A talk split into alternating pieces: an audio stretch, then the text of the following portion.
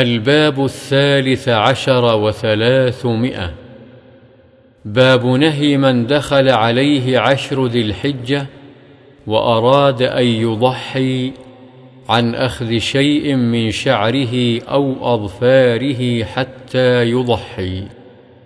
عن أم سلمة رضي الله عنها قالت قال رسول الله صلى الله عليه وسلم من كان له ذبح يذبحه فإذا أهل هلال ذي الحجة فلا يأخذن من شعره ولا من أظفاره شيئا حتى يضحي.